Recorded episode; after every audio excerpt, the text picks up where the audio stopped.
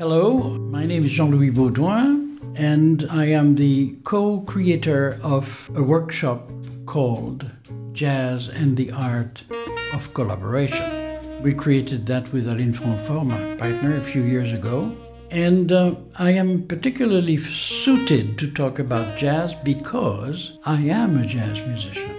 And I go back a long way into the jazz story and practice. It all started in 1949. I was 14 at the time, so guess how old I am today. uh, the uh, gift I received from my uncle for my birthday was a record by a saxophone player from America called Charlie Parker. And Charlie Parker was a saxophone player who played saxophone like nobody had played before. And he was involved in a movement with a few others like Dizzy Gillespie, Thelonious Monk, and others called bebop. Bebop was a new style, a new way of looking at music, of playing it, of harmonizing creative rhythms, showing how reactive, progressive, and creative jazz was. I was fortunate enough to live in a city called Liège in Belgium, and Liège at the time was the capital of jazz, not only of Belgium but of Europe. Involved a number of good musicians who became world famous, like Bobby Jaspar, like René Thomas, like Jacques Pelzer. And through my uncle, I knew all these guys and went to jam sessions and watched them play and became quite friendly. And one day I remember René Thomas told me, you know, you should play the bongos because Afro Cuban jazz is fun and we don't have any bongo player around, so why don't you play the bongos? So I bought some bongos and started playing and had a radio broadcast then, which was fun. And we uh, went on from there to drums. And I played drums for a while, and one day I was in a gig and the bass player didn't show up, he was sick. And the piano player told me, Jean Louis, pick up the bass and play the bass. And I said, Well, I can't play the bass. And he said, Well, don't worry, uh, pull the strings and you know, see what happens. So I plugged the strings, and uh, apparently it went well because uh, nobody complained. So, during my law studies at the University of Liège, I had five years of a lot of free time to study the instrument, practice it, and play in local clubs and jam sessions and orchestras, and became a rather good bass player and played with uh, top notch musicians in festivals like Comblain la Tour, which was world famous in the 60s, and had a good time doing that.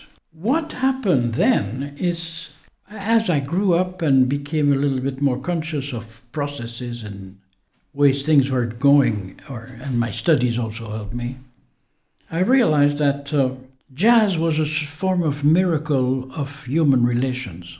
Jazz meant that people who've never met before, who belong to the category of jazz musicians, can get together, having never played together, and can play in a very constructive, fun, and interesting way, although they have not rehearsed, they have not played together before.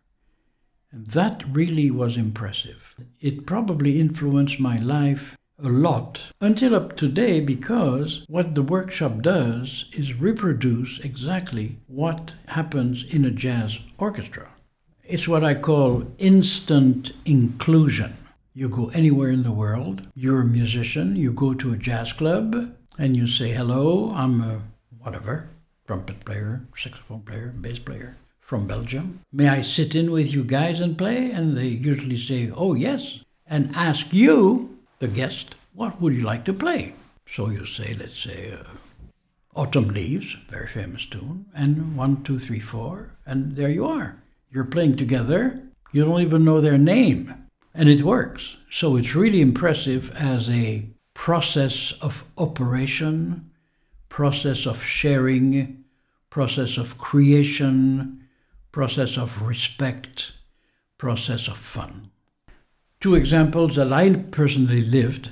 One day I was in Madrid for my work, and uh, I heard there was a jazz club called the Whiskey Jazz Club, owned, funnily enough, by the name of Jean Pierre Bourbon, Whiskey Company.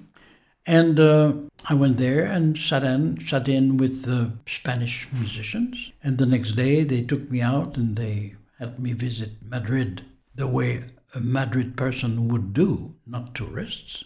And another time, I was in Hanoi, and Greg Houben, the trumpet player, had told me that there was a jazz club in Hanoi called Binh Minh.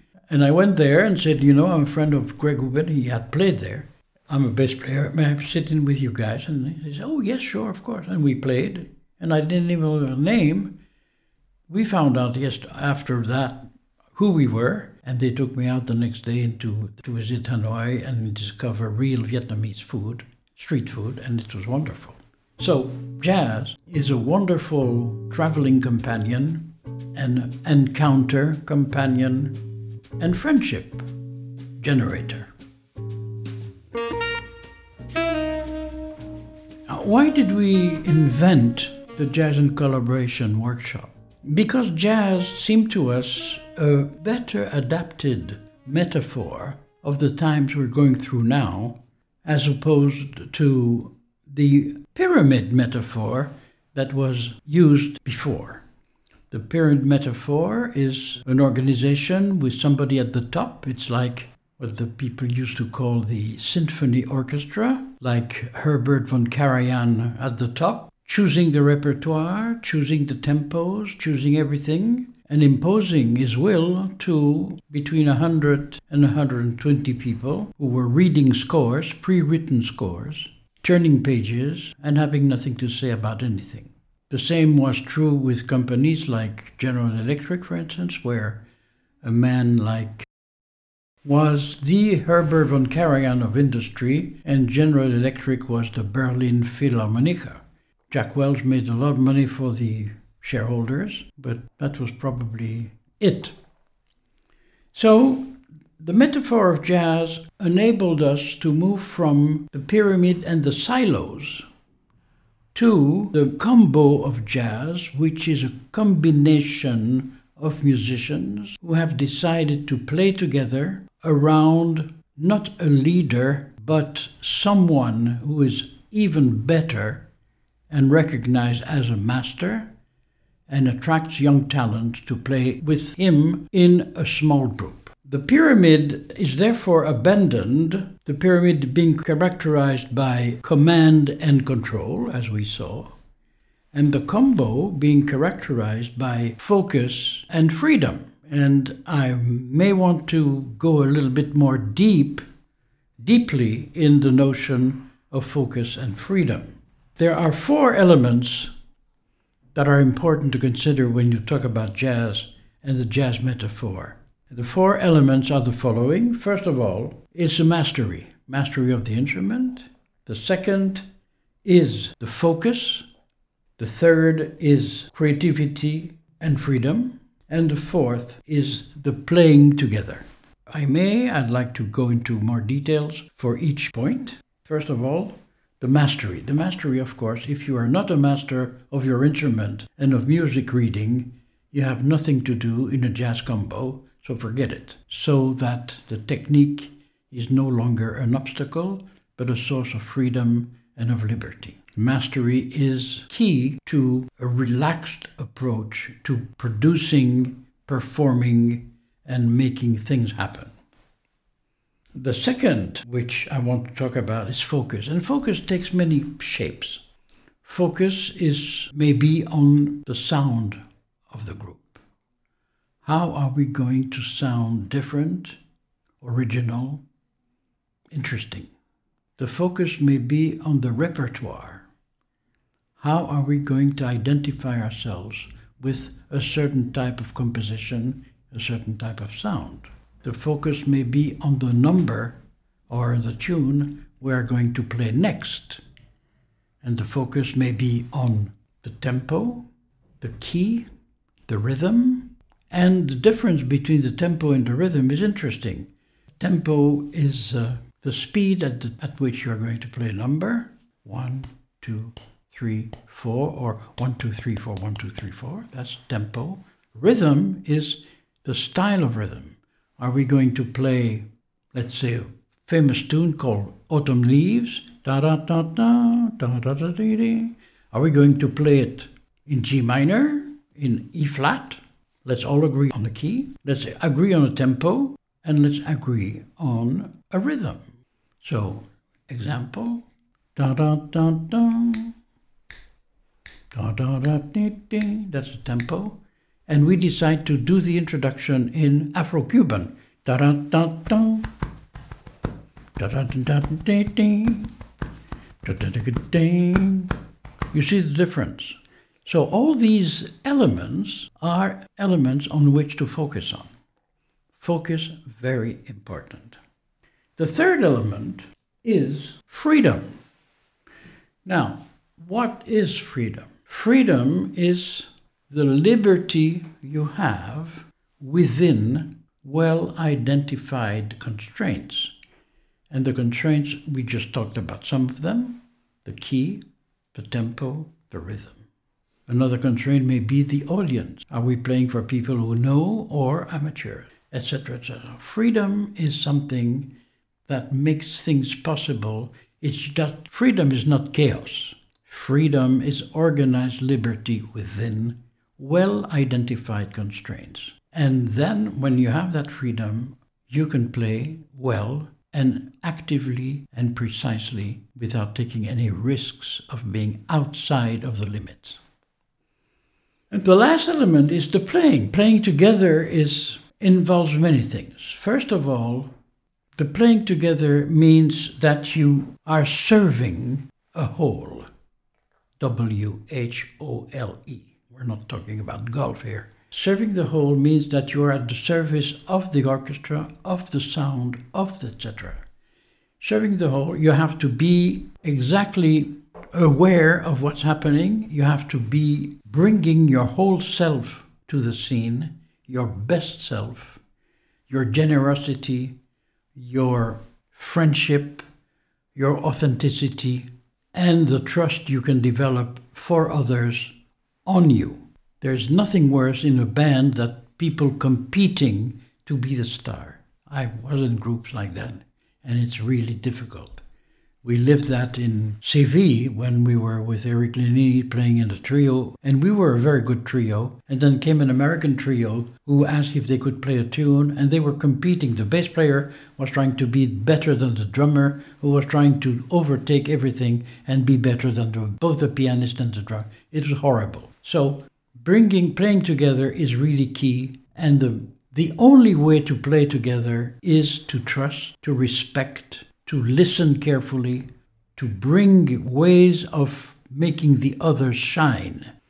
And moreover in a combo you always have a piece of stardom because you solo at one time and your solo is you your moment of glory.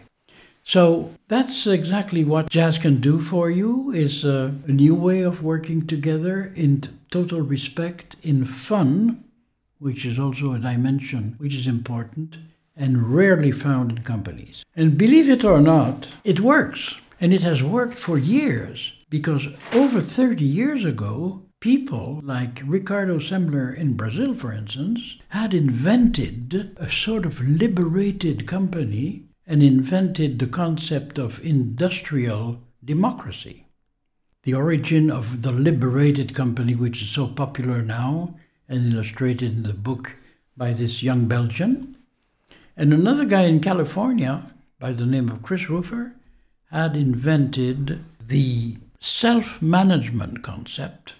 In the company, everybody was his own boss. There were no titles, there were no, no special privileges everybody had the right to sign a check for a useful tool for the exercise of their job. So now we're rediscovering things that existed a long time ago, and it worked.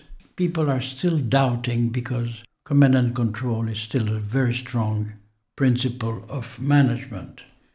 And to tell you how striking and shocking the Chris Rufer was at the time a guru of management by the name of Gary Hamel wrote an article in the Business Review of the Harvard University, which is not a fun club, as you know, and he wrote a book called, an article rather, called Let's Fire All Managers, which raised a few eyebrows.